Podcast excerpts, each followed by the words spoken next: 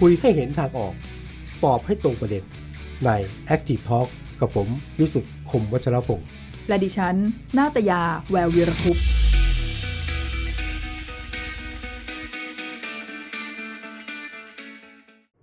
สวัสดีค่ะ สวัสดีครับ ต้อนรับเข้าสู่ Active Talk นะครับ เราพบกันวันนี้วันจันทร์ ค่ะ วันจันทร์ที่อากาศร้อนนะฮะสถานการณ์ร้อนการเมืองร้อน ค่ะ บ้านเมืองร้อนแรงอย่างนี้จะมีทางออกหรือไม่อย่ามานั่งคุยกัน ค่ะ แต่ว่ายิ่งเรื่องของการชุมนุมนะครับเมื่อวานนี้ถ้าที่ตามข่าวก็จะเห็นนะครับว่า มีการชุมนุมของหมู่บ้านทะลุฟ้านะข้างทำเนียบ ใช่ค่ะ เจอการกวาดล้างไปแล้วสองรอบด้วยกันเช้าเย็นนะครับ ค่ะ วัน ก็ นี้ เป็น เรา การสลาย ครับ การชุมนุม ใช่ครับ นะคะ แล้วก็ก็ คือเจ้าหน้าที่ตำรวจเนี่ยก็จะใช้คำว่าการเข้ากระชับพื้นที่ ก กำ ระชั ชั บบ พื้ พื้ น น ที่ ที่ นะฮะ ใช่ค่ะ แต่ว่าอันนี้เป็นประเด็นที่เกิดตั้งคำถามขึ้นมาว่า การชุมนุมนะฮะตามสิทธิ ค่ะ ที่รัฐธรรมนูญปี 60 คุ้มครองไว้เนี่ย มัน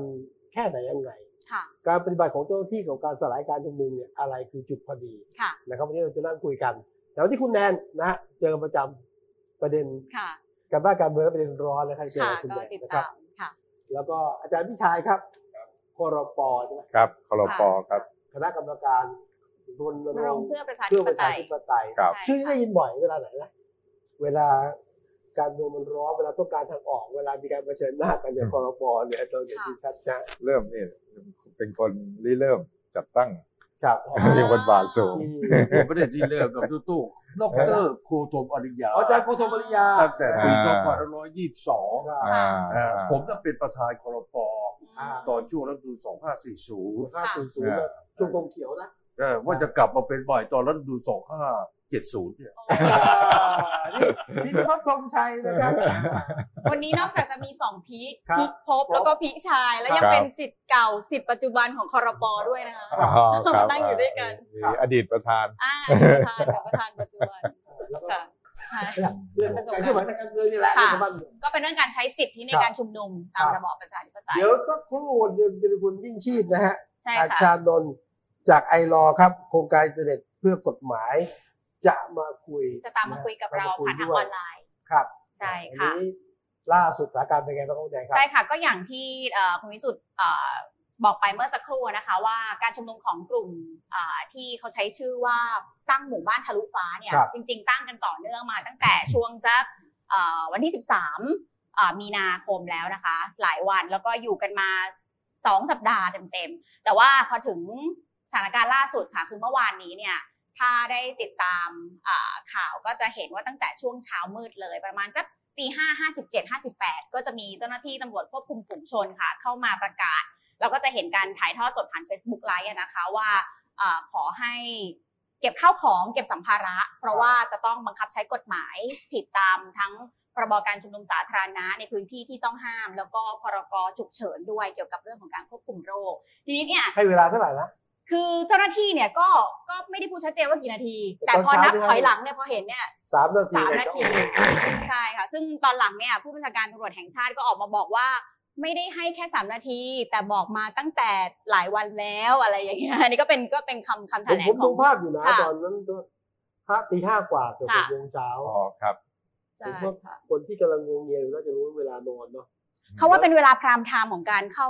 ใช่ใช่ในการชาร์จปลุก ใช่ ส ไหม ลายการ คะ ชุมนุม อ่า แต่คนกำลังนอนละสามนาทีอ่ะ ใช่ค่ะ เยอะไปเยอะ อันนี้ก็เป็นเป็นยกแรก ครับ ช่วงเช้าก็ ยังไม่หมด ใช่ค่ะ จับกลุ่มไปประมาณสักเอ่อถ้าถ้าจำไม่ผิดจะอยู่ที่ประมาณ 70 คนในช่วงเช้า ครับ ก็นำตัวไปที่ตชดภาคหนึ่ง ครับ แต่ว่าเหตุเนี่ยเกิดขึ้นในช่วง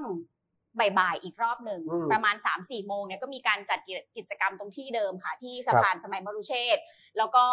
อ่ากลุ่มมวลชนอ่าทะลุฟ้าที่ไม่ได้ถูกจับไปเนี่ย ครั ก็ บ ใช้วิธีนอนเนี่ยอ่าแบบเนี้ยค่ะที่เห็นในภาพนะคะ อยู่บนสะพานแล้วก็ปูผ้าใบสีฟ้า แล้วก็ยืนยันว่าจะนั่งอยู่ตรงนี้ไม่ไปไหนไม่ต่อสู้แล้วก็ประกาศให้ให้ให้เห็นชัดเจนว่านี่เป็นแนวทางการต่อสู้ของเขา ครับ อ่าพยายามจะใช้วิธีเนี้ยนะคะ แต่ว่าน่าจะเจ้าหน้าที่ตำรวจพอมาถึงตั้งแถวอย่างเงี้ยให้เวลาอีกประมาณไม่ถึง 15 นาที อืมแล้วมีผู้หญิงคนหนึง ใช่ น ค่ะนี่ก็เป็นก็เป็นมวลชนที่พยายามที่จะไปบอก ครับ ว่าอย่าทำเลยอะไรอย่างเงี้ยค่ะ อย่าใช้กำลังเลยอะไรอย่างเงี้ยนี่ก็เป็นสถานการณ์ที่ดึงกันอยู่ แล้วก็ไม่นานค่ะ ก็เจ้าหน้าที่ตำรวจก็กำชับพื้นที่เข้ามาใกล้แล้วก็ควบคุมตัวไป แต่ครั้งนี้นี่หลายคนตั้งข้อสังเกตว่า เจ้าหน้าที่พยายามที่จะกันสื่อมวลชนให้ออกจากเอ่อบริเวณที่จะเข้าทำการควบคุมตัว ครับ ผู้ชุมนุมอะนะคะ แล้วก็เมื่อถึงจุดที่ต้องดึงแขนดึงอะไรกันเนี่ย ก็ล้อมวงฉะนั้นสื่อมวลชนก็ถ่ายภาพไม่ค่อยได้ ครับ ก็แกนนำคนสำคัญที่ยังเหลืออยู่ อย่างเช่นคุณเลิศศักดิ์คำคงศักดิ์นะคะ ที่เป็นคนจดแจ้งการชุมนุมเนี่ยก็ถูกควบคุมตัวไป คุณไบรท์ชินวัตรก็ถูกควบคุมตัวไป โดยทั้งหมดทั้งมวลค่ะ เมื่อวานช่วงหัวค่ำก็มารวมกันอยู่ที่สโมสรตำรวจใกล้ๆไทย PBS นี่เอง แต่ยอดทั้งหมดที่ 90 กว่า ใช่ค่ะ 999 คน แต่ว่าล่าสุดค่ะ เมื่อสักประมาณเอ่อ6โมงเย็นหรือ 1 ทุ่มที่ผ่านมาเนี่ยค่ะ ครับ ก็ก็มีข่าวว่าพยายามที่จะขอให้มีการปล่อยตัวชั่วคราว แล้วก็ ครับ ล่าสุดเนี่ยคุณเลิศศักดิ์ที่เป็นหนึ่งในแกนนำเนี่ย ก็บอกว่าได้รับการปล่อยตัวออกมาเรียบร้อยแล้ว ใช่ค่ะ ทั้งหมดนะคะที่ถูกควบคุมตัวเมื่อวานนี้ ครับ นี่ก็เป็นสถานการณ์ล่าสุดที่ทำให้เห็นว่า นี่เป็นอีกหนึ่งในความเคลื่อนไหวของของกลุ่มประชาชนที่ใช้พยายามที่จะบอกว่าใช้สิทธิทางการเมือง สิทธิในการชุมนุม เพื่อชุมนุมเรียกร้อง ครับ นะคะ ตามข้อเรียกร้อง แต่ แล้ว ว่า พรุ่ ก็ งนี้เขาจะรับจนตัวอีกรอบหนึ่ง ใช่ค่ะ ก็ นะครับ ก็เป็นจุดมุ่งหมายเดิม จุดหมายเดิม ใช่ แล้วต้องตามต่อว่าตกลงพรุ่งนี้จะมีอะไรเกิดขึ้นหรือไม่ ใช่ค่ะ แต่ประเด็นที่เราจะคุยกันครับทั้งสองท่านครับว่าในเรื่องของการชุมนุมความจริงอย่างที่บอกครับว่า สิทธิเสรีภาพในการแสดงความคิดเห็น ค่ะ การแสดงออกการชุมนุม แล้วก็การรวมตัวเนี่ยคือไม่ได้เป็นสิทธิเฉพาะของไทยนะ ใช่ค่ะ เป็นสิทธิที่ถูกรับรองไว้ในกติกาล่างของประเทศว่าด้วย ใช่ค่ะ สิทธิพลเมืองทางการเมืองนะครับ แล้วก็รัฐธรรมนูญปี 60 ก็รับรองไว้ ใช่ค่ะ สิทธิการชุมนุมโดยปราศจากอาวุธในการรวมตัวนะครับ ชัดเจน อืม แต่ว่าปฏิบัติการเช่นเมื่อวานนี้ หรือก่อนหน้านี้ก็ตามแต่ มันเกิดขึ้นได้อย่างไร แล้วถ้าเกิดนี่จะทำยังไง หรือ หรือจะต้องเจออย่างนี้เรื่อยๆ ค่ะ นะครับลองคุยกับผู้มีประสบการณ์ก่อนพี่เปียกพี่พบทรงชัยผ่านประสบการณ์การชุมนุมมาเยอะนะฮะมองปรากฏการณ์ยังไงครับพี่พี่พบครับ ก็สนุกดี เฮ้ย สนุกยังไง อ้าวอะอยาก สนุกจริง ก็ ป่ะ พูดจริง เอาเหรอ ๆเออก็ภาพเมื่อกี้ก็ไม่ได้มีด้วยตกยางออก ค่ะ ถ้าเทียบกับพม่านี่อาทิตย์หนึ่ง ถ้าเทียบกับพม่า อ๋อเทียบกับพโอม่าเคโเค สองถ้าเทียบสมัยพันธมิตรประชาชนเพื่อประชาธิปไตยคน ครั ละ บ เรื่อง ค่ะ เออนั่นเต็มไปด้วยความรุนแรง อืม จากการกระทำของรัฐที่อยู่เบื้องหลัง ค่ะ เอ่อให้ตำรวจได้ใช้ความรุนแรง อืม นะเลือดตกยานออกกันเลยละนะ ค่ะ พี่โกงพิการกันเลย อ่ะถ้า แต่ ถ้ามอง ที่ผมพูด ครั คำ บ ว่าสนุกดีไม่ได้พูดเล่นๆ เพราะว่าเป็นเรื่องของประชาชน ครับ ค่ะ ที่จะต้องเรียกร้องความไม่ถูกต้อง อืม นะฮะและความไม่ชอบธรรม ครับ แล้วถ้าดูภาพเมื่อกี้เนี่ย ผมคิดว่าถ้าเป็นคดีก็จะโดนคดีเบา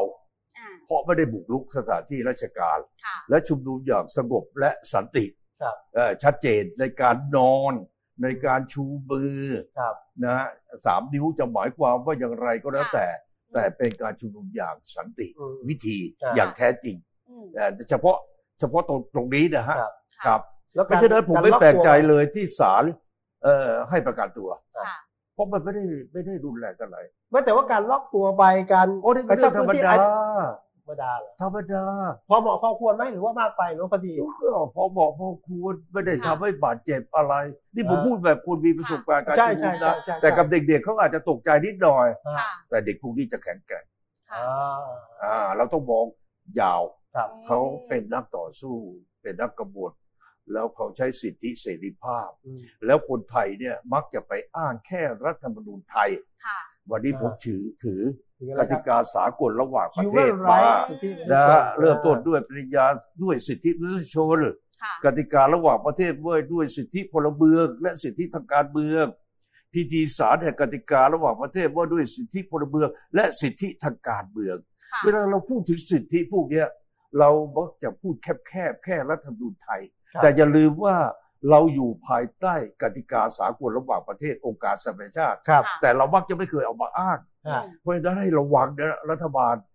ที่ออกกฎหมายขัดขวางจำกัดสิทธิเสรีภาพ และสิทธิพลเมืองเนี่ย ครับ จะไปขัดกับกติกาสากลระหว่างประเทศ ที่ตัวเองลงดาวไว้ อืม ถึงแม้ว่ารัฐบาลประยุทธ์จะไม่ให้คนลงดาว ครับ แต่เป็นรัฐบาลก่อนๆลงดาวก็ผูกพัน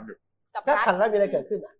ถ้าขัดแล้วเหรอฮะ ก็ลองไปขึ้นศาลโลกดูดิ อืม เออหรือไปขึ้นอยู่กรรมการสิทธิมนุษยชนแห่งองค์การสหประชาชาติซึ่งผมเคยไปมาแล้ว ค่ะ ในนามคณะกรรมการญาติวีรชน ครับ พฤษภาสามห้า ครับ อืม ไปฟ้องเรื่องคนหายที่ ค่ะ คณะกรรมการสิทธิมนุษยชน พอหลังปี แห่งองค์การ ส สหประชาชาติ แล้วตอนนี้ผมยุ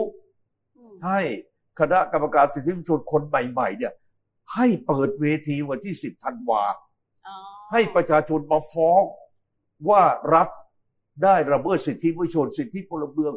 สิทธิทางเศรษฐกิจมันสิทธิเยอะนะ ค่ะ อะไรบ้าง เดี๋ยวสิบธันวานี่วัน แล้วให้รัฐมาชี้แจง สิบธันวา ท นี่วัน ำทำเหมือนเวทีขององค์การสหประชาชาติเลย ครับ อืม ไม่รู้เขาจะทำเปล่าเพราะว่า ค่ะก็เป็นกรรมการชุดใหม่พอดี คณะกรรมการสิทธิมนุษยชนไทยมัก ค่ะ จะหนอมแหนม อืม บางชุดป่าหรือทุกชุดเหรอ ทุกชุด โอ้โ สองแหลม ว่า ชุดใหม่นี่ร้อนร้อนหนาวห อ่ นาว าชุดใหม่กำลังจะ ผม มา พูดได้เต็มที่เพราะผม ค่ะ เป็นกรรมการสรรหาเลือกกรรมการสิทธิมนุษยชนแห่งชาติ ครับ โดยท่านนายกประดานอดีตนายกแดนเป็นประธาน ครับ แล้วเราเลือกดีมทีมที่สุดเลย อืม มีอาจารย์เสน่ห์จามริกเป็นประธาน อ๋ออันนี้ชุดแรก เออดีมทีมที่สุดเลย ครับ แต่ผิดหวังที่สุด ค่ะ เดี๋ยวต่อมา อันนี้ ก็ ว่าไว้เละเทะไปเรื่อย อ่า ๆเอาละกลับมาตรงนี้ เดี๋ยวผมกลับ เพ มา ราะฉะนั้นเรา ที่ จะ อง ต้องพูดเรื่องสิทธิเสรีภาพของพลเมือง ครับ ซึ่งใหญ่ แล้วรัฐธรรมนูญทุกฉบับในระยะหลังๆ ก็ให้ อืม สิทธิตัวนี้ไว้ เพราะฉะนั้น ค่ะ ผมถามหน่อยว่ารัฐบาลมาออกกฎหมายต่างๆ ขัดขวางสิทธิ และเสรีภาพการชุมนุมเนี่ยออกได้หรือเปล่า ค่ะ อืม เออ ต้องมีคนนำไปฟ้อง ค่ะ คณะเอ่ออะไรศาลรัฐธรรมนูญ ค่ะ ไปฟ้องศาลปกครอง ไม่ใช่ไปฟ้องแต่ศาลยุติธรรม หรือศาลอาญาอย่างเดียว ครับ แต่ศาลอาญาเรามักจะไม่ได้ฟ้องหรอกรัฐเป็นคนฟ้อง อืมอย่างนี้ก็คือเรื่องของความเคลื่อนไหวภาคประชาชนการไม่ได้ถูกอ่าไม่ได้ใช้สิทธิ์ของตัวเองเนี่ย ก็จะนำเข้าไปสู่กระบวนการศาลเพิ่มขึ้นไหม คิดอ คะ ย่างนี้ครับผมอยากให้เอ่อท่านผู้ฟังที่ฟังรายการอยู่เนี่ยอย่าไปมองว่าการชุมนุมของประชาชนเป็นเรื่องก่อความวุ่นวาย ค่ะ ในระบบประชาธิปไตยในโลกนี้ ทำได้ ไม่ว่าประเทศไหน อืม ไม่ใช่ทำได้ มีเป็นประจำ มีเป็นประจำ แม้แต่ อื สหรัฐอเมริกาซึ่งได้ชื่อว่าเป็นที่เบิ่มของระบอบประชาธิปไตยก็มีการชุมนุม ค่ะ อยู่ตลอดเวลาแล้วว่าไปแล้วนะพูดไปทำไมมีตำรวจอเมริกาเนี่ยโหดร้ายกว่าตำรวจไทยนะ อ่า นี่ไม่ได้พูดชมตำรวจไทยนะ ค่ะ แต่ตำรวจไทยนี่อย่าเผลอนะเผลอก็ใช้ความรุนแรงน่าดูเหมือนกัน อันนี้ก็ต้องเป็นเรื่องที่ต้องระมัดระวัง ผมตอบคำถามพี่เพียก ค่ะ พี่พบตรงใจแทน ค่ะ นะนายกรัฐมนตรีพูดเองนะครับว่า โอเคละการชุมนุมเนี่ย มีรัฐธรรมนูญรองรับ แต่ว่ามันมีกฎหมายลูกไงขัดจากรัฐธรรมนูญ คุณก่อความเดือดร้อนหรือเปล่า คุณขวางการจราจรหรือเปล่า คือ คุณทำให้คนอื่นมีปัญหาหรือเป กฎ ล่า หมายลูกพวกนั้นน่ะขัดแย้งกับรัฐธรรมนูญ เออ เอ ค่ะ อแล้วคนที่มาจากทหาร มาเป็นนายกรัฐมนตรี ครับ จะมองเห็นประชาชนเป็นรากหญ้า อืม ที่จะทำอะไรก็ได้ แล้วก็ออกกฎหมายสเปซสปาหมดแต่อย่าลืมนะ ผู้ชุมนุมแบบผมเนี่ย ไม่เคยนึกถึงกฎหมายพวกนั้นเลย ก็เลย เออ ไม่ว่าจะออกอะไรนะกฎอายการศึก ครับ กฎหมายอะไรนะที่ พร คุณ ก เอ่ย ฉุก เอ่ย เฉิ เมื่อน กี้เนี่ยอะไรต่อ การ อะไร ชุมนุมเนี่ยนะ สาธารณะ พรกฉุกเฉิน แต่ผมเชื่อว่านะ ค่ะ ถ้าเราชุมนุมโดยสงบและสันติ แล้วประเด็นที่เราชุมนุมเป็นประเด็นที่เป็นประโยชน์ของประเทศชาติ ขึ้นศาลชนะ อ๋อเหรอ ผมถาม พี่พี่ก็เชื่อกันนะ คุณวิภพการัน เพราะอะไร ตี รู้ไหมเพราะที่เราไปแพ้ในศาลเนี่ยสำหรับผมนะแพ้มาหลายคดีแล้วเนี่ย ก็คือบุกรุกสถานเอ่อบุกรุกสถานที่ราชการ เดี๋ยว อันนี้ นะ ก็เป็นเรื่องที่ต้องเรียนรู้ด้วยสำหรับยุคปัจจุบันถูกไหม ก็ คะ เพราะฉะนั้นวันนี้ อ่า ที่ผมดูแล้วเนี่ย เขาไม่ได้บุกรุกสถานที่ ค่ะ ราชการนะ อืม ใช่ไหม เดี๋ยวนะกรณีอ่ะประสบการณ์ของ ค่ะ พี่เปียกพี่พบตรงใจ การชุมนุมนี้ไม่สู้มาเลยชนะ แต่ว่าที่แพ้คือเรื่องบุกรุกที่ราชการต่าง อ่ะ ใช่ไหม คุณคิดดูสิ ๆแจ็คอ่าอ่าก ปปสคดีล่าสุดเนี่ย สนามบิน ครับ ตั้งข้อหาผมว่ากบฏ กบฏอ่า แล้วต่อมามาเปลี่ยนข้อหาเป็นผู้สนับสนุนการกบฏ อ่า แล้วเสร็จแล้วศาลไม่สามารถสืบไปถึงกบฏ ครั ค่ะ บ ทุกคนเลยนะ อ่า ก็ไปติดที่อังยี่ซ่องโกโจร ค่ะ บุกรุ บุกกรุก สถานที่ สถานที่ ราชการ ขัดขวางการเลือกตั้ง ครับ ค่ะ แล้วลือไปนะ ว่า คนที่ขัดขวางการเลือกตั้งใหญ่ที่สุดก็คือ ประยุทธ์จันทร์โอชา อ่าค่ะ การฉีกรัฐธรรมนูญคือขัดขวางการเลือกตั้ง แล้วรัฐธรรมนูญฉบับ 60 เนี่ย ให้สว250 คน ค่ะ สามารถโหวตเลือกนายกรัฐมนตรีได้ โดยไม่สนใจเสียงของสสที่มาจากการเลือกตั้งเลย ถามว่า ขัดแย้งกับการเลือกตั้งไหม เอาแต่เข้ามาโดยการรัฐประหารเนี่ยก็ออกกฎหมายแล้ว อ่าก็น่าจะ การ สิ กระทำของตัวเองแล้ว ถ้าคุณมาโดยการรัฐประหาร แล้วก็นิรโทษกรรมตัวเอง ค่ะ เอ อ่ะ อ อ่ะโอเคพี่เปียกขออนุญาตอาจารย์พิชัย อาจารย์พิชัยตอนนี้อยู่ในคนที่ ใน ถ้า หมวด ถ้า ของ บอกกันตามชื่อเนี่ย ครับ คือต้องรณรงค์ เพื่อประชาธิปไตยเลยนะคะอาจารย์ ครับ ครับ แล้วก็บวกก็เป็นนักวิชาการด้วย ใช่ค่ะ ตกลงการชุมนุมที่เกิดขึ้นเอาไม่ได้มองเฉพาะรอบนี้ก็ได้นะ ไม่ใช่แค่เมื่อวานแต่ว่า โ อาจจะ ที่ ดู ที่ถามมาหลายเรื่องหลายราว ค่ะ กับกับปฏิปฏิบัติการของรัฐบาลที่ผ่านมา ผมว่ามีได้เรื่องการ อาจารย์ประเมินยังไงบ้าง สลยกรชุมนุมการกใช่ระชับพื้นที่ มีหลายรูปแบบนะ การเมื่อก่อนมีอะไรนะมาเฝ้าหน้าบ้าน อืม เชิญไปอยู่เฉยๆเจ็ดวันหรือไม่อะไรเงี้ยนะครับ เอออย่างเงี้ยปฏิบัติการอย่างเงี้ย อือฮึ กับยุคสมัยนี้มันเหมาะหรือไม่เหมาะหรือมันควรจะเป็นยังไง คือ คือการชุมนุมของเอาถ้ารุ่นนี้เนี่ย รุ่น เทียบกับรุ่นของพันธมิตร หรือกปปสเนี่ย มันก็จะมีระดับที่ต่างกัน ครับ เพราะว่าการชุมนุมรุ่นนี้เนี่ย ส่วนใหญ่เขาก็มาเร็วไปเร็วนะอยู่ไม่นาน อ่า แล้วก็ส่วนการชุมนุมรุ่นเดิมๆเนี่ยเขาอยู่กันนานหลายหลายเดือน ค่ะ ทีนี้เนี่ยเอ่อโดยปกติเนี่ยเวลารัฐรัฐจะปราบ เพราะว่าการชุมนุมที่ผ่านมาเนี่ยเอ่อกล่าวได้ว่ารัฐเนี่ยก็ปราบตลอด ไม่ว่าจะเป็นชุมนุมพันธมิตร ค่ะ หรือว่าชุมนุมของบรรดานปชก็ถูกปราบ ครับ นะ แต่ว่าเอ่อกระบวนการที่จะถึงการปราบเนี่ยก็ใช้เวลายาวนานพอสมควรก็คือชุมนุมเป็นเวลาระยะหนึ่ง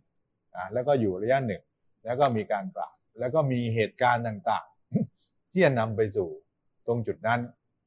ส่วนการชุมนุมที่ไม่มีการปราบเท่าที่เห็นก็คือกปปสแล้วมั้ง ค่ะ รู้สึกจะไม่มีการประทงประท่าอะไรกับเอ่อเจ้าหน้าที่ของรัฐอะไรมากมายนะไม่ค่อยมีข่าวอะไรเท่าไหร่ อืม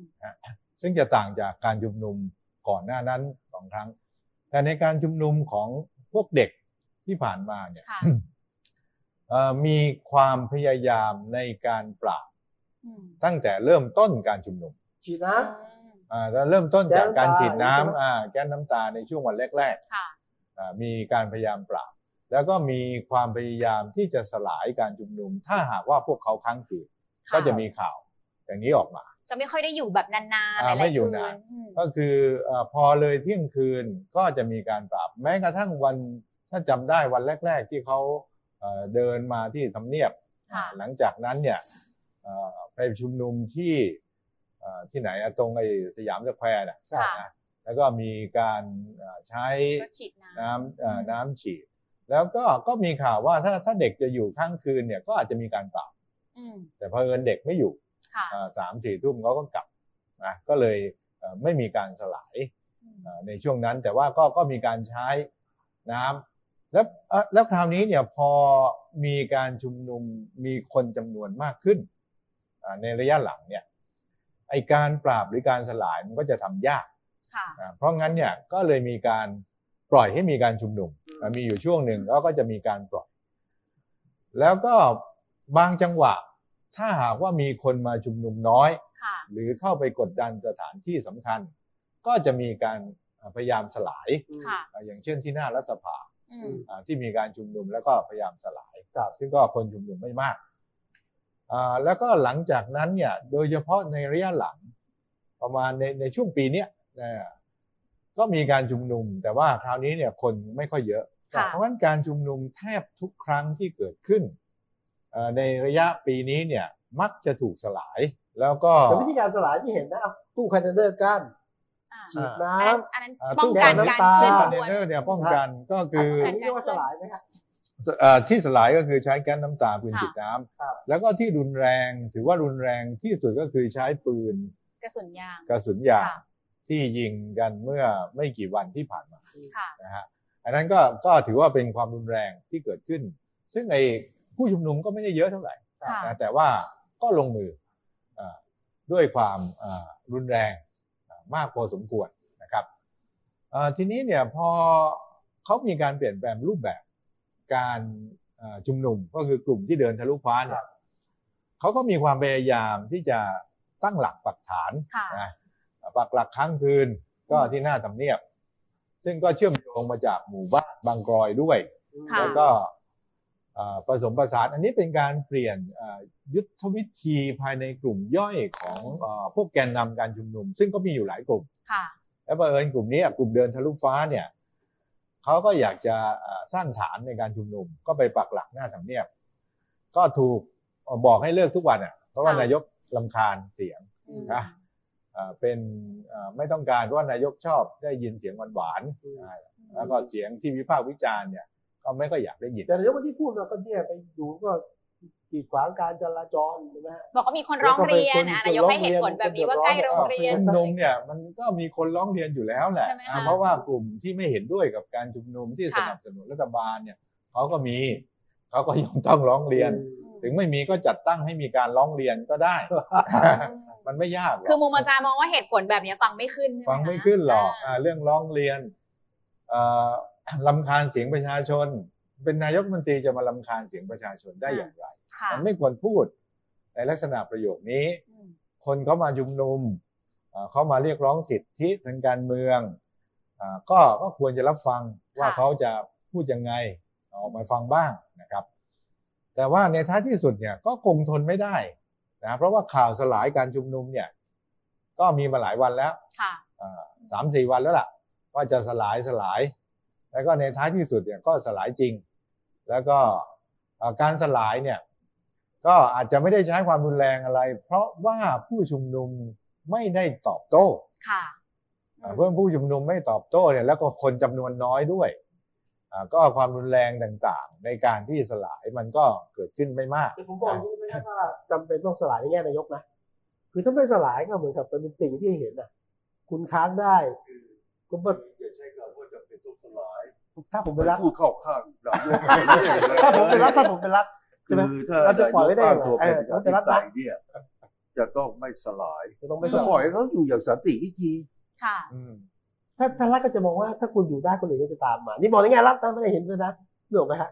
เป็ ก็ นไปได้ไหม ก็มีวิธีคิด า คือถ้าเป็น รัฐอ่ะ คือถ้าเป็นรัฐที่เป็นเอ่อมาจากการเลือกตั้งถ้าชุมนุมแบบนี้เนี่ย ครับอ่า เขาเขาไม่สนใจหรอกก็ชุมนุม อ๋อก็ชุมนุม ชุ แบบ มนุม เปิด ไป ถ้าจัดการได้ตามข้อเรียกร้องนี่ได้คะแนนเสียงเพิ่มอีกนะคะ อันนี้ผมเสนอประจารย์พิชานะ อ่า ว่าถ้านายกมาจากการเลือกตั้งที่แท้จริง อ่า อย่าพูดอย่างนี้เดี๋ยวคุณประยุทธ์จะโต้นะ เพราะว่าแกก็มาจากการเลือกตั้งนะรัฐบาลเนี้ย อย่าอย่าอย่าอย่าบอกมาจากการเลือกตั้งต้องมาจากสมาชิกสภาผู้แทนราษฎรกลุ่มหนึ่ง อ่า ชูเขาว่า ค่ะ เอ่อเป็นนายก ค่ะ คือผมจะพูดว่าพลเอกชวลิตยงใจยุทธ มีจิ๋ว เป็นทหารนะ อ่า ค่ะ แต่ตั้งพรรคการเมือง ครับ แล้วมาจากการเลือกตั้ง อ่า รู้ป่าวสมัชชาคนจนปิดล้อมทำเนียบอยู่ 90 วัน ค่ะ อืมใช่ใช่ใช่ โอ้ยเยอะกว่าพวกนี้เยอะ ครับ อืม นายกชวลิตบอกว่าห้ามแตะต้อง อืม เอาปล่อย ส ไป มัชชาคนโอ้ยคุณสมัครนี่อยากจะ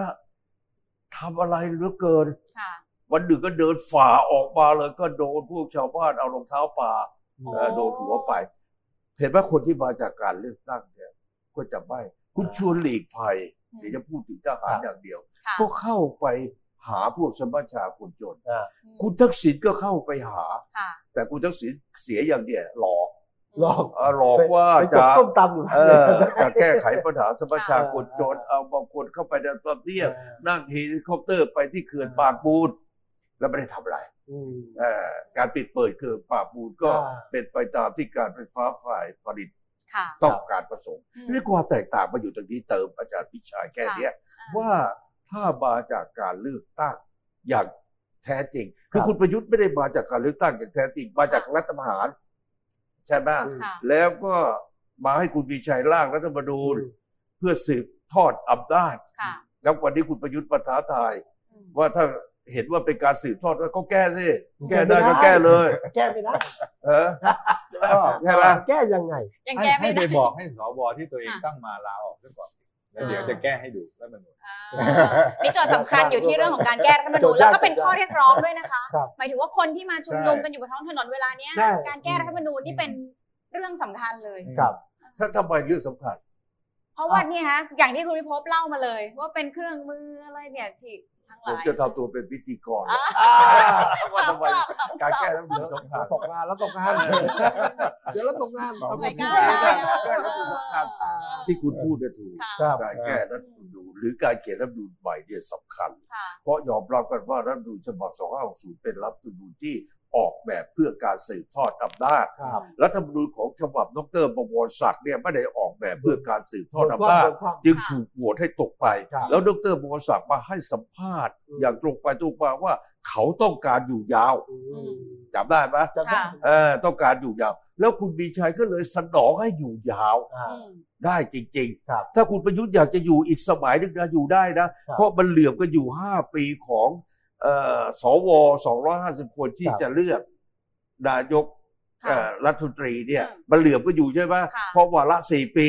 แต่ถ้าเลือกตั้งใหม่เนี่ย มันก็จะเข้าปีที่ห้าซึ่งสวยังอยู่ ยังอยู่ เพราะฉะนั้น ฮะ รัฐธรรมนูญฉบับนี้จึงเป็นรัฐธรรมนูญต้องการสืบทอดอำนาจ อย่างที่ถูกกล่าวหาคุณประยุทธ์อย่ามาปฏิเสธ ค่ะ แต่ปัญหา ค่ะ คุณประยุทธ์ต้องถามตัวเองว่า แล้วตัวเองอยากซื้อทอดอำนาจไหมแล้ววันนี้อยากจะส่งต่อให้คุณประวิทย์ไหม ค่ะ อืม เพราะคุณประวิทย์ก็อยากเป็นนายกรัฐมนตรีพูดไปทำไมดี ถ้าไทม์ไลน์เนี้ยแหละมันเป็นที่มาที่ทำให้สถานการณ์วันนี้มันเป็นแบบนี้ด้วยนะคะ คือตอนนี้ตั้งแต่รัฐธรรมนูญก็เป็น อ่า ประเด็นหลักเนอะที่ทำให้หลาย ค่ะ ฝ่ายผมว่าจะออกมาเคลื่อนไหวใช่ไหมครับเอ่อตามมาด้วยประชามติก็เหมือนกันแหละ อืม ดึงเกณฑ์ทำแท้ง ค่ะ เอาไว้ก่อนแล้วแล้วแต่ว่าความความไม่พอใจความอยากเกิดการแก้ไขเรื่องพวกนี้กระทั่งตอนที่ออกมาประยุทธ์ลาออกหรือออกไปก็มีเยอะขึ้น ครับครับ ผมผมมองสถานการณ์อย่างนี้ครับพี่พงศ์ครับเอ่ออาจารย์อาจารย์พิชัยครับการออกมาเคลื่อนไหวออกมาชุมนุมออกมาประท้วงเนี่ยข้างนอกสภาจะมีเยอะขึ้น มันจะเกิดอะไรขึ้น ตั้งแต่นับแต่นี้เป็นต้นไปเนี่ยเพราะการเมืองนอกสภา แล้วก็เรื่องกำหนดการของรัฐต่อการชุมนุมอะ คือ ปริมาณคนที่มา ชุม มันไม่ใช่เป็นตัวกำหนด ค่ะ ปริมาณ ส ไม่ใช่ ถา ตัว น กำหด ภาพของเอ่อรัฐบาลเท่าไหร่นัก ครับ อาจจะมีผลระดับหนึ่งนะแต่ว่ามันไม่ใช่เป็นตัวชี้ขาดมากนักเอ่อรัฐบาลจะอยู่หรือจะไปเนี่ย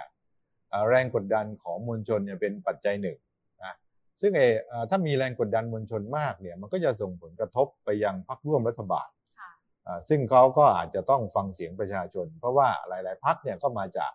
ประชาชน ทีนี้ถ้าหากว่าพักร่วมรัฐบาลฟังเสียงประชาชนมาก เขาก็อาจจะถอนตัวจากการร่วมรัฐบาลอ่ะซึ่งถ้าพักร่วมรัฐบาลถอนตัวเนี่ยอย่างเช่น ประชาธิปัตย์หรือภูมิใจไทย อันนั้นเนี่ยรัฐบาลก็ก็ล่มสลายได้นะแต่ว่าก่อน มันเป็นไปได้เหรอ ก็ก็ก็ขึ้นอยู่กับนี่ไง ขึ้นอยู่กับว่าอ่าประชาชนอ่า เสียงดัง จะ แค่ไหน เสียงดังแค่ไหน อ่า และจะกดดันแค่ไหน ถ้าประชาชนเสียงเบาเมื่อไหร่ คือต้องเข้าใจว่าพรรคการเมืองเหล่านี้เนี่ยอยากเป็นรัฐบาล และไม่ ค่ะ อยากหลุดออกจากตำแหน่ง แน่นอน อืม เพราะฉะนั้นไอ้ถ้าเป็นความปรารถนาของเขาเองเขาคิดเองเนี่ยเขาไม่อยากไปหรอก อืม แต่เขาจะไปหรือว่าจะออกจากตำแหน่งก็ต่อเมื่อมีแรงกดดันที่มีพลังมากเพียงพอ ค่ะ ที่จะทำให้เขาออก แต่เราก็เห็นนะเวลากระแสนอกสภามันแรงนะครับ ตำรวจก็เริ่มฟังนะครับเริ่ม ใช่ ทำตามนะพอเสียงแผ่วหน่อยเอาละลับ อ่า ไป ก็ ที่เดิม ก็ นะ กลับมาเหมือนเดิมนะก็รัฐธรรมนูญเนี่ยก็เป็นตัวอย่างคที่รับ ดีนะครับ เพราะว่าสวหรือรัฐบาลพักร่วมรัฐบาลบางพักเนี่ยเขาไม่อยากแก้อยู่ ครับ แล้ว ทีนี้พอมีการชุมนุมกดดันมากเขาก็แกล้งทำเป็นแก้ให้หน่อยนึง ค่ะ แล้วเสร็จแล้วก็ใช้กลยุทธ์ต่างๆ ดึงเรื่องยื้อ แล้วก็ท้ายสุดก็คว่ อืม ำมันก็เป็นสไตล์ของนักการเมืองที่อยากจะอยู่ในอำนาจนานๆ ก็เป็นลักษณะนี้ ค่ะ เอ่อทีนี้ถ้ามีอะไรบ้างเอ่อถ้ามีการชุมนุมเยอะมันก็ต้องส่งผลอย่างนี้ อืม แล้วก็เอ่อนอกจากนั้นแล้วเนี่ยที่ที่จะออกได้ก็คือการรัฐประห าร อืม อันนั้นก็เป็น อืม วิธีการที่ให้รัฐบาลออก หรือว่าเอ่อพลเอกประยุทธ์เกิดการตระหนักรู้อย่างแจ่มแจ้งว่าตัวเองเนี่ย อืม ไม่สามารถบริหารต่อไปได้แล้ว ค่ะ นะก็ลาออกนำพารัฐนาวาไม่ไหวแล้ว ค่ะ แต่อันนี้คงเกิดยาก อืม นะ อาจารย์คะก่อนที่จะเสียงของมวลชน หรือผู้ชุมนุมจะดังมากพอจนนำไปสู่สิ่งที่อาจารย์ว่าเนี่ยค่ะ แต่ในระหว่างทางเนี่ยเราจะเห็นว่าเนี่ยขนาดคนชุมนุมน้อยไม่ได้เยอะอะไร แต่ว่าเจ้าหน้าที่ก็ยังเลือกที่จะสลายการชุมนุมแล้วก็หลายครั้งเนี่ยมันมีการใช้ความรุนแรงหมายถึงว่าทั้งสองฝ่ายเลย แล้วก็ทำให้คนเนี่ยก็อาจจะ บางคนก็มีเหตุผลที่จะไม่ตัดสินใจออกไปชุมนุม เพราะว่าด้วยเหตุผลอะไรพวกนี้ด้วย คือมันโดนสกัดหมดเลยค่ะอาจารย์ ครับ อย่างเมื่อวานเนี่ยชุมนุมแบบเขายืนยันว่าใช้วิธีสันติ อืม อหิงสาก็ อืม ถูกควบคุมตัวมีคดีพัวพันไปหมด ครับ อาจารย์คิดว่าเงื่อนไขปัจจัยพวกนี้มันทำให้ประชาชนสามารถใช้สิทธิในการชุมนุมได้เพื่อนำไปสู่จุดนี้จริงๆเหรอคะ คือประเด็นเนี่ยคือประเด็นเนี่ยรัฐะเนี่ยเขาไม่อยากให้มีการชุมนุม ค่ะ ครับ แล้วเขาก็คิดว่าถ้าใช้วิธีการที่รุนแรง อืม อย่างเช่น การจับขังคุกอะไรต่างๆ ให้มีคดีเนี่ยอ่าก็จะกลายมาเป็นกลไกในการที่จะขู่ให้คนกลัว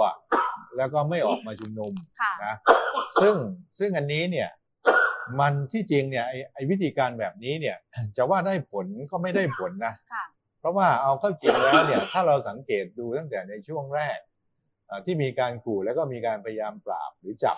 ก็ยังมีคนชุมนุมเยอะ ค่ะ เอ่อเพียงแต่ว่าพอชุมนุมนานเข้าเนี่ยเอ่อคนที่ไปร่วมชุมนุม ซึ่งเป็นคนรุ่นใหม่วัยทำงานบ้างต้นๆเนี่ยเขาก็อาจจะเหน็ดเหนื่อยอะไรบางอย่าง อืม และในกระแสนี้เนี่ยก็อาจจะอยู่ในจังหวะที่เป็นคลื่นเอ่อขาลงหน่อย ค่ะ ๆ ในช่วงเอ่อสองสามเดือนที่ผ่านมา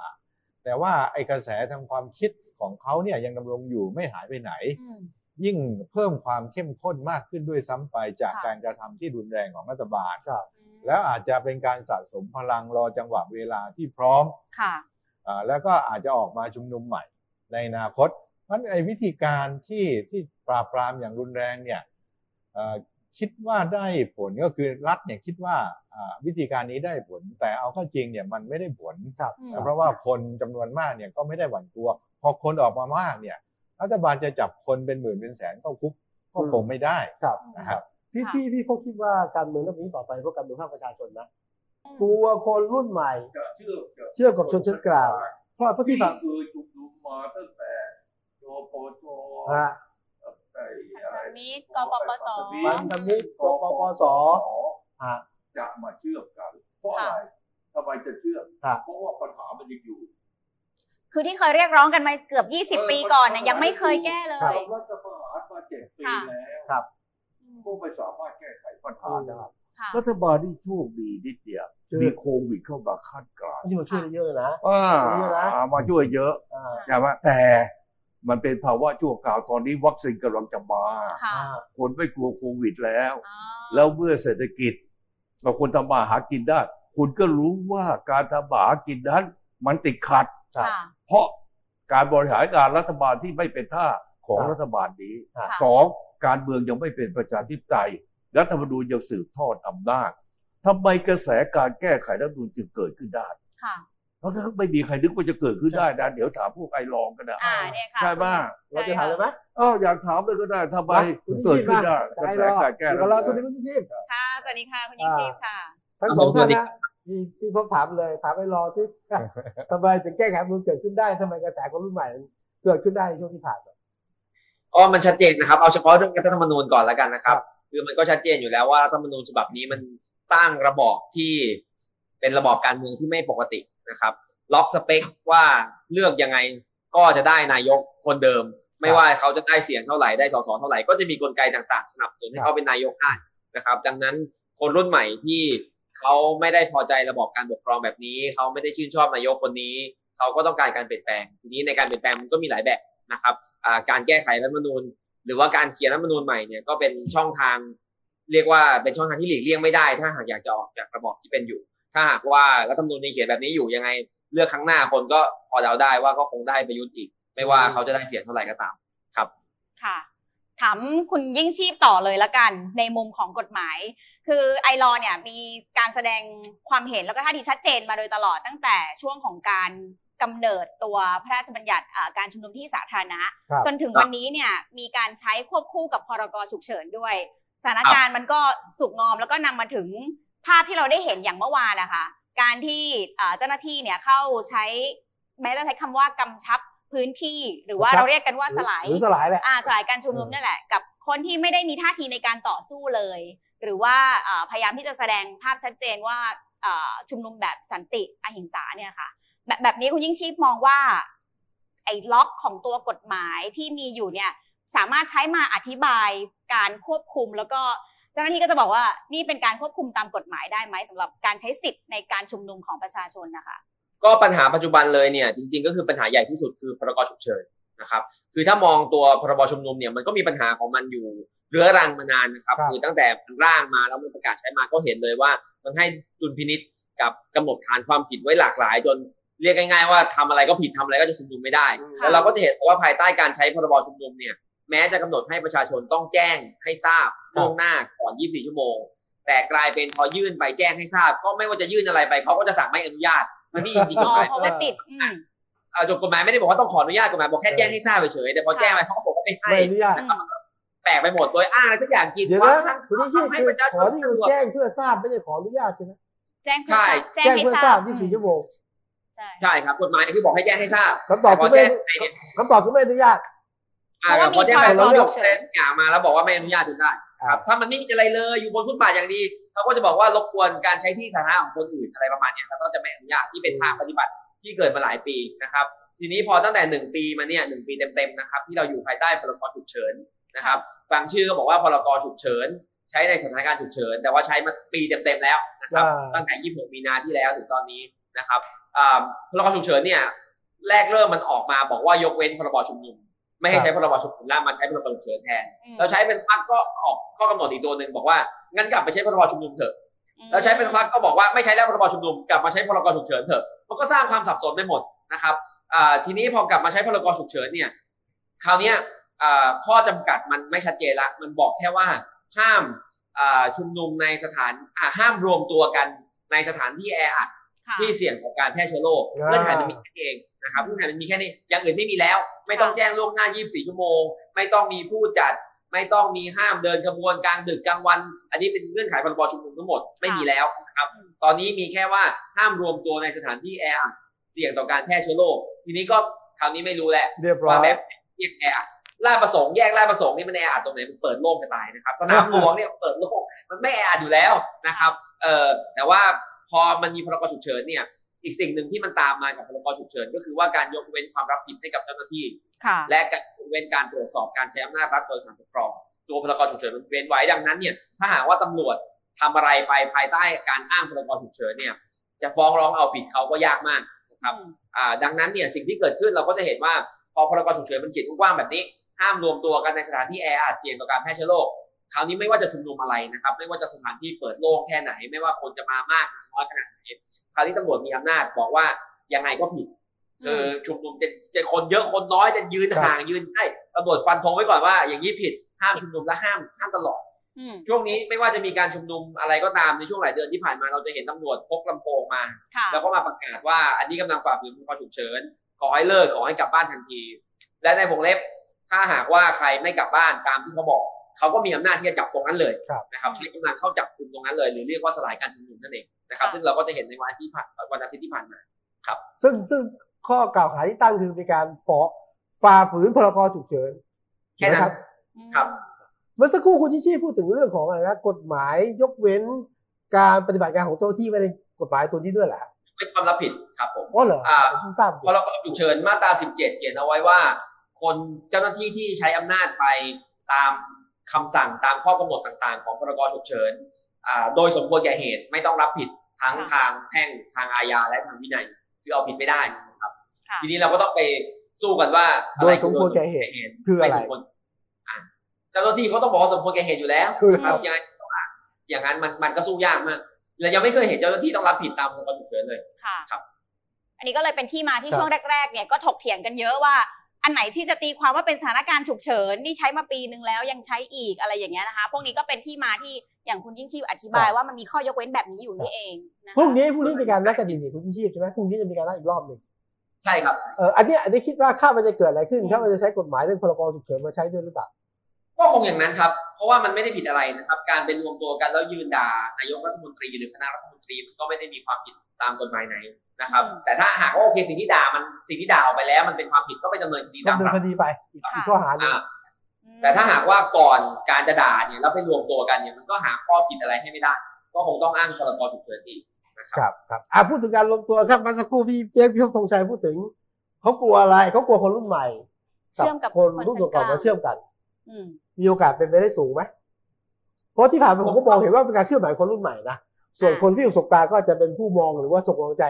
แต่รอบนี้รอบนี้ในเฉพาะวันอาทิตย์ที่ผ่านมาดูเหมือนโอกาสเป็นไปได้ใช่ไหมครับพี่เปียกครับ แล้วเมื่อกี้ผมพูดคุณอย่าลืมตกประโยคกันไปเพราะบอ ครั ก บ ปัญหามันยังคงอยู่ ปัญหายังคงอยู่ เอ อ่ะ อปัญหามันคงอยู่เพราะเมื่อปัญหาคงอยู่เนี่ย โอกาสที่คนที่เห็นปัญหาร่วมกันในต่างวัยเนี่ย ค่ะ มันจะเห็นร่วมกัน ครับ เมื่อเห็นร่วมกันรัฐบาลไม่แก้ปัญหาที่มันยังคงอยู่ได้ โอกาสเข้าจะมาเชื่อมกัน ครับ มันก็จะมี ผมขออนุญาตอีกรอบหนึ่งปัญหาที่คงอยู่คืออะไรครับ เอ้อ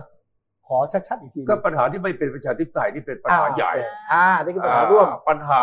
การสืบทอดอำนาจเป็นเผด็จการ อ่า อ่าไอ้ปัญหาเศรษฐกิจนี่กระเถียงกันมาก ค่ะ อ่า อ่าฝ่ายรัฐบาลก็อ้างว่าตัวเองแก้ปัญหาเศรษฐกิจได้มีโครงการยักษ์ยักษ์ๆเย นี่ อะ ไง แยะ นี่ ห ไง มด คนละครึ่งก็มี เอ อแต่ก็มีถูกมองว่า ค่ะ เฮ้ยเรามีใต้โต๊ะ ในเรื่องนี้ไป อ่า เออ แล้วยังมีเรื่องเส้นสายอะไรต่ออะไรเยอะแยะไปหมดปัญหามันยังคงอยู่ อืม ค่ะ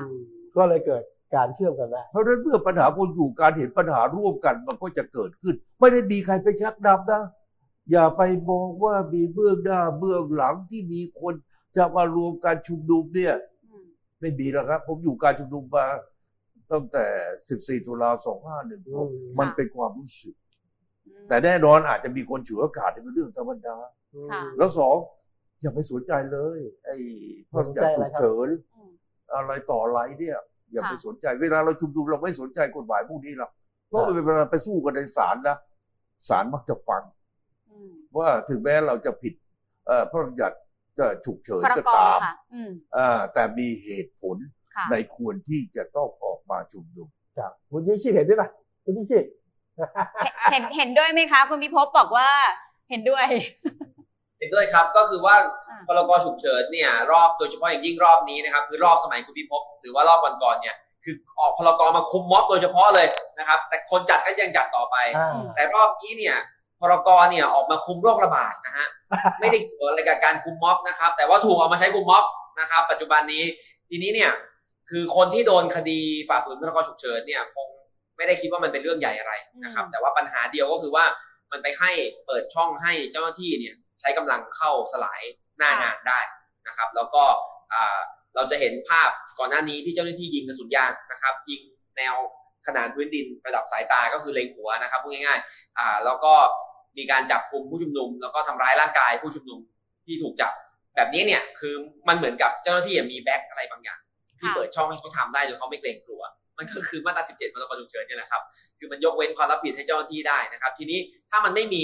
พรกฉุกเฉินเนี่ยไอ้ปรากฏการณ์สลายแบบเนี้ยมันจะไม่เกิดขึ้นแบบนี้นะครับ ครับ ถ้าไม่มีพรกฉุกเฉินเราใช้พรบชุมนุมธรรมดาเนี่ยถ้าตำรวจจะเห็นว่าอะไรผิดเนี่ยต้องแจ้งก่อนและกำหนดเวลาพอสมควรให้เลิก ค่ะ ถ้าหากไม่เลิกเนี่ยต้องไปขอคำสั่งศาลศาลแพ่ง เพื่อจะสั่งว่าให้กำให้ใช้กำลังสลายการชุมนุมได้ ถ้าไม่มีคำสั่งศาลทำไม่ได้นะครับ ซึ่งพูดง่ายๆมันต้องรอเช้านะครับ อืม การชุมนุมในระดับที่นัดกัน5โมงแล้วเลิก3ทุ่มเนี่ยไม่มีทางถูกสลายได้เป็นไปไม่ได้เลยนะครับ เพราะว่าอ่าถ้ามันฝ่าฝืนอะไรตอน5โมง6โมงเนี่ยก็ต้องรอเช้าไปยื่นศาลถึงจะกลับมาอีกที10โมงผู้ชุมนุมก็กลับไปหมดแล้วนะครับอ่าดังนั้นเนี่ยพรกฉุกเฉินก็เลยเป็นที่มาของภาพที่เราเห็นชุดควบคุมฝูงชน พร้อมโล่พร้อมกระบองพร้อม แก๊สน้ำตาพร้อมกระสุนยางที่เดินหน้าเข้าหาผู้ชุมนุมหลายๆครั้งในช่วงที่ผ่านมา ค่ะ จะพิชาจะเกิดอะไรขึ้น ภาพการเคลื่อนไหวประเด็นเรื่องการเคลื่อนไหวทุกรูปแบบการเคลื่อนไหว ทั้งประเด็นการเผชิญกันระหว่างสองฝ่ายแล้วตรงนี้ต่อไปจะเกิดอะไรขึ้น คือคือประเด็นเอ่อผมต่อเนื่องนิดหนึ่งคือตอนนี้เนี่ยมันไม่มีเหตุที่สมควรแก่เหตุใด ๆ ที่ตำรวจหรือว่ารัฐบาลเนี่ยไปสลายการชุมนุมแม้แต่น้อย อืม แต่ว่าก็ยังสลายเอ่อเหตุผลอันนี้เนี่ยพอฟังเนี่ยมันก็มีความเป็นไปได้ว่าไอ้ตัวพรกฉุกเฉินเนี่ยมันไปกระตุ้น อืม ให้มีความอยากใช้อำนาจและความรุนแรง อืม เอ่อของเจ้าหน้าที่รัฐ เพราะว่าเมื่อใช้ไปแล้วเนี่ยเขาไม่ต้องรับผิดอะไร ค่ะ เพราะฉะนั้นเนี่ย อันนี้ก็ถือว่าเป็นเอ่อเป็นสิ่งที่เป็นอันตรายต่อสังคม เพราะว่าเอ่อการชุมนุมที่ผ่านมาเนี่ยเอ่อเดี๋ยวเขาก็กลับแล้ว คือถ้าการชุมนุมไหนนะครับ ถ้าหากว่าตำรวจไม่เข้าไปยุ่งเนี่ย ผมก็เห็นมันมันเลิกกันอย่างสงบทุกทีอะ ค่ะ นะแต่มีการชุมนุมที่ที่มันมีความที่มีปัญหา มีความวุ่นวาย เพราะว่าตำรวจเนี่ยเข้าไปยุ่งมากนะเข้าไปพยายามสลายสลาย อ่าถึงไม่สลายอีกสักพักเขาก็ไปแล้ว เพราะงั้นเนี่ยอ่าการกระทำของตำรวจ หรือว่าของรัฐบาลที่ให้ท้ายตำรวจอยู่เนี่ยมันก็เป็นการกระตุ้นให้เกิดความรุนแรงนั่นเอง อืม อาทีนี้เนี่ยพอเอ่อมีความรุนแรงแบบนี้เนี่ยมันก็ทำให้เกิดการสั่งสมความคับแค้นความไม่พึงพอใจให้กับฝ่ายประชาชนเนี่ยมากขึ้น อืม แล้วมันก็จะทำให้ความแตกแยก ความเป็นปรปักษ์กัน มันก็ขยายตัว ค่ะ อ่าแทนที่จะดูแลผู้ชุมนุม อืม เอ่ออย่างสงบอ่าดูแลแล้วก็ดูแลความปลอดภัย ค่ะ ก็กลับไปเติมเอ่อเชื้อเพลิงของความเกลียดชัง ค่ะ ครับ ให้เข้าไปอีกโดยการสลายอย่างไม่จำเป็น ค่ะ เช่นนี้แหละนะครับ ถ้าถ้าสรุปแบบนี้เข้าใจถูกไหมคะว่า จริง ๆ แล้ว อ่าการที่ประชาชนใช้สิทธิในการชุมนุมเนี่ยเป็นสิ่งที่กระทำได้แน่นอนตาม ครับ ตามรัฐธรรมนูญหรือว่ากฎหมายอย่างที่คุณวิภพพยายามที่จะอธิ อืม บายเชื่อมโยงกับประชาคมโลกก็ตามเนี่ย แต่ว่าพอรัฐใช้กฎหมายลักษณะพิเศษแบบนี้เข้ามาเนี่ย มันจะยิ่งทำให้สถานการณ์มันน่าเป็นห่วง น่าเป็นกังวลมากขึ้น ใช่ใช่ก็เป็นอย่างนั้น เพราะว่าพอเรามีอำนาจแล้วเราเวลาเราทำอะไรโดยไม่ต้องรับผิดชอบ เราก็จะมีแนวโน้มที่จะทำตามอำเภอใจ ค่ะ มากขึ้น อืม แล้วยิ่งในขณะนี้เนี่ยมันก็สรุปออกมาว่าเป็นการกระทำที่ลุกแก่อำนาจ ค่ะ แล้วก็ปราศจากอ่านิติธรรมนั่นเองนะเพราะว่าไปสั่งให้สลายการชุมนุมเอ่อทั้งๆที่เป็นควรสลาย ค่ะ นี่คือปมปัญหาที่เกิดขึ้นที่เราเห็นมาอ่าสามสี่วันที่ผ่านมาเนี่ยในการชุมนุมก็เป็นอย่างนี้ ค่ะ สามารถที่ทำทำให้ไม่เกิดปรากฏการณ์แบบนี้ขึ้นมาได้ แต่เลือกที่จะไม่ทำ ว่าถ้าปล่อยให้การชุมนุมจากเล็กเนี่ย อืม แล้วไม่รีบสลาย อืม มันจะไปหาใหญ่ ครับ ค่ะ เขากลัวอันนี้เท่านั้นแหละ อืม กลัวว่าไอ้ประเด็นที่ในม็อบในการชุมนุมพูดเนี่ย มันจะเริ่มทำให้เกิดความเห็นด้วย แล้วค่อยฟอร์มตัว ไปดูการชุมนุมในอดีตก็แล้วกันกว่ากปปสจะฟอร์มตัวเป็นใหญ่เนี่ยก็ใช้เวลา ป็นปีนะ ค่ะ อ่า เป็นปีที่ พั เรา ฒ เดา มิตรก็เหมื ได้ อนกันก็ใช้เวลาใช่ไหมฮะผมว่ารัฐบาลกลัวอันนี้ ค่ะ แต่ถ้ารัฐบาลไม่ระวังตัวเนี่ยใช้อำนาจเกินไปเนี่ย รัฐบาลจะถูกอะไรเรียกว่าถูกเขาเรียกว่าอะไร ถูกเช็คบินอ่ะ ค่ะ อืม เอ่อในอนาคต ค่ะ เอ่อเกิดขึ้นได้ ค่ะ แล้วไม่ต้องไปกลัวหรอกครับว่า พอขึ้นศาลแล้วมักจะชนะ ขอให้เราสนติวิธีจริง ค่ะ แต่สิ่งที่รัฐบาลควรจะทำเนี่ยนะ อย่างเหมือนพันธมิตรเรียกร้องเมื่อสมัยที่เราชุมนุมที่ทำเนียบรัฐบาลก็คือตำรวจตั้งวงล้อมไม่ได้วงล้อมวงล้อมผู้ชุมนุมเนี่ย ค่ะ ไม่ให้อาวุธเข้ามาใน มีการตรวจคน ในในที่ชุมนุม อืม ไม่ให้อันตพานเข้ามา ตอนที่เราเป็นพันธมิตรเราขออันเนี้ย ค่ะ แล้วแล้วรัฐบาลและตำรวจเนี่ยหรือทหารเนี่ยเขารู้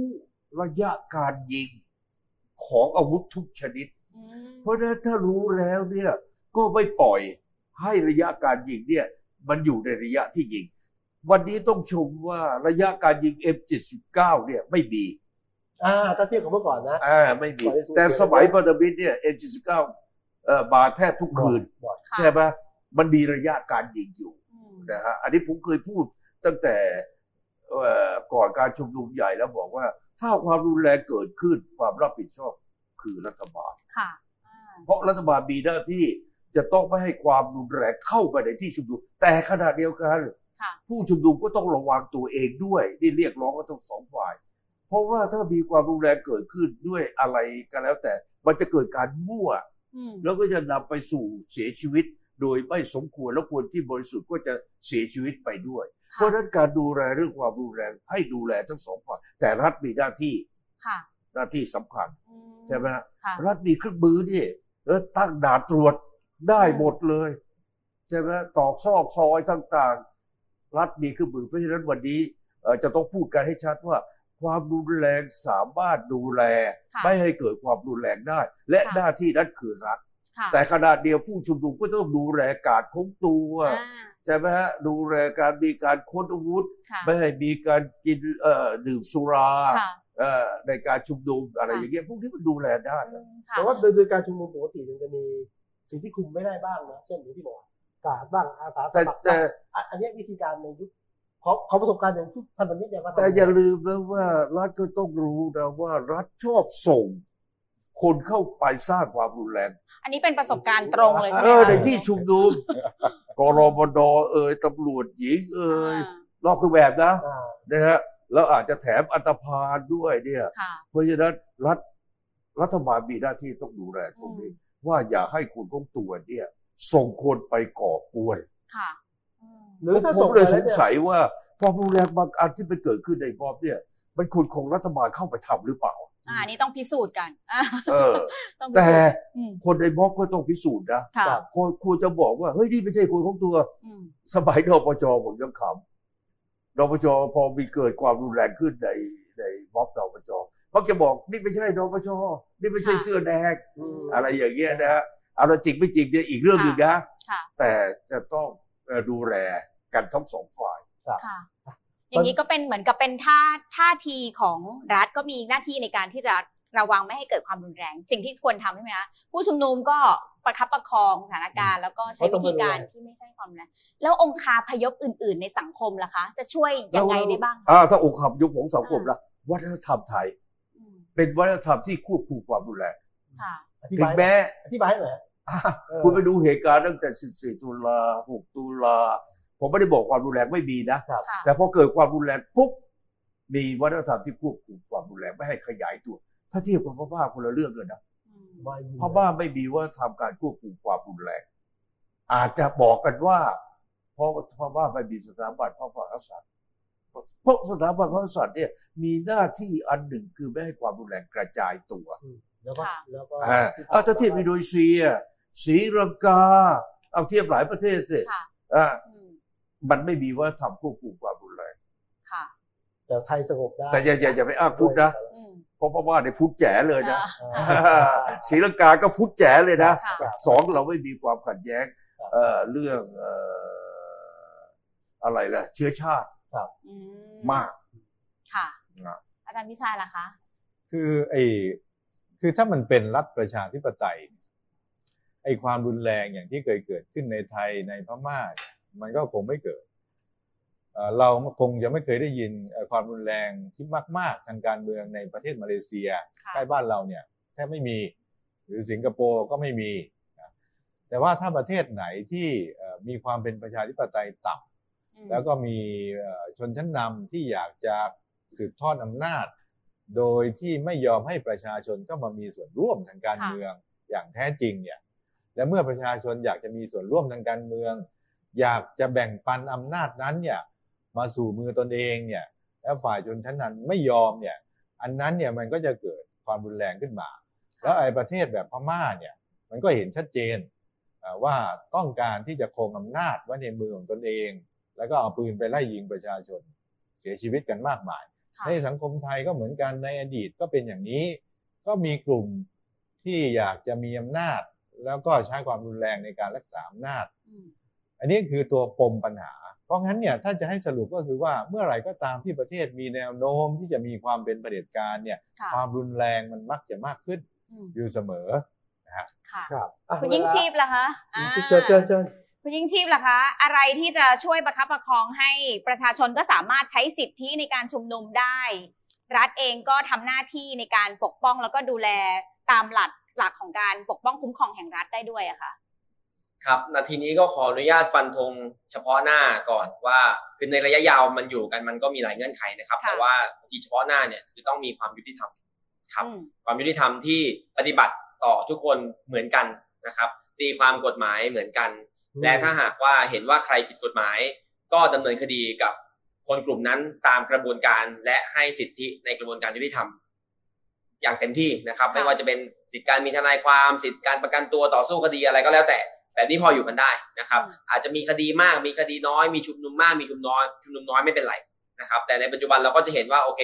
เอ่อปฏิบัติกับกลุ่มหนึ่งอย่างหนึ่งปฏิบัติกับอีกกลุ่มหนึ่งอีกอย่างหนึ่งนะครับ มันก็ชัดเจนอยู่แล้วไม่ต้องยกตัวอย่างหรอกนะครับเอ่อ ค่ะ ถ้ามันแบบเนี้ยมันอยู่ไม่ได้ครับ ค่ะ มันมันจะมีแต่ร้าวร้าวรานกันมากขึ้นไปเรื่อย ครับ ค่ะ ครับครับกลับมาที่พี่พี่พี่พบครับ เวลาผ่านไปแล้วตอนนี้เริ่มเห็นปรากฏการณ์นั้นครับ คนที่เป็นมปชพันธมิตรกปปสต่างฝ่ายต่างมานั่งล้อมวงคุยกันหาทางออกของบ้านเมือง การรวมตัวของกลุ่มที่การเคลื่อนไหวทางการเมืองไม่ว่าเสื้อแดง การ เสื้ อ อ ภิ เหลื ป อง รายที่ผ่านมา อ่ายั ยังไม่ใช่มีการรวมตัว ครับ มี หมาย การ ถึงพู ตั้ ด ง คุ วย ง แลก อ เป ภิ ลี่ยน ป กั ราน ย อ่า แล้วก็มันเป็นมนุษย์อ่ะ ค่ะ เป็นม พ นุ อ ษย์ นานไปเคยทะเลาะเบาะแว้งกัน ก็มาคุยกันสักหน่อย อ่า เออมันเป็นเป็นธรรมชาติของมนุษย์ ครับ นี่ผมมองแบบปรากฏการณ์ของมนุษย์นะครับ อืม เพราะวันนี้จะบอกว่ารวมตัวหรือไม่ให้ดูวันที่สี่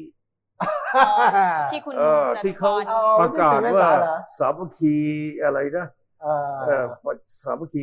ทับแปด อะไร แกใช้ชื่ออะไร วัน ไม่รู้ที่สี่ให้ดูนะให้ดูนะ เออให้ดูซิว่า ต้องรอจับตา เออเขาจะรวมตัวกันยังไง อืม ค่ะ เขาจะประกาศอะไร ครับ ที่นำโดยประธานญาติเอ่อ คุณ วีอรดุล ชนพฤษภา เราดูเขียวบริบูรณ์ เออสามห้านะที่ลานเอ่อสวนสันติพร ค่ะ นะว่ามันจะขยับไปยังไงอย่างที่ผมพูดไว้แล้วไงว่าสิ่งที่รัฐบาลกังวลก็คือคนรุ่นใหม่กับคนรุ่นเก่า จะมาประสานกันเพื่อ แต่เขาจะทำอะไรนะรัฐบาลอย่าไปตกใจเลย อ๋อแล้ว เพราะผมไม่ได้พูดอันหนึ่งว่า เขาอยากจะเขียนรัฐธรรมนูญฉบับใหม่ อืม แล้วรัฐบาลก็มิกตู่ก็ประกาศแล้ว ว่าจะให้มีการเขียนรัฐธรรมนูญฉบับใหม่ใช่หรือเปล่า ถ้าทำได้ ไม่ใช่ คือไอ้นี่มาพูดทีหลังอะ เอ้า ถ้าทำได้นี่ต้องบอกว่าบิ๊กตู่เนี่ยเป็นคนให้ทำไม่ได้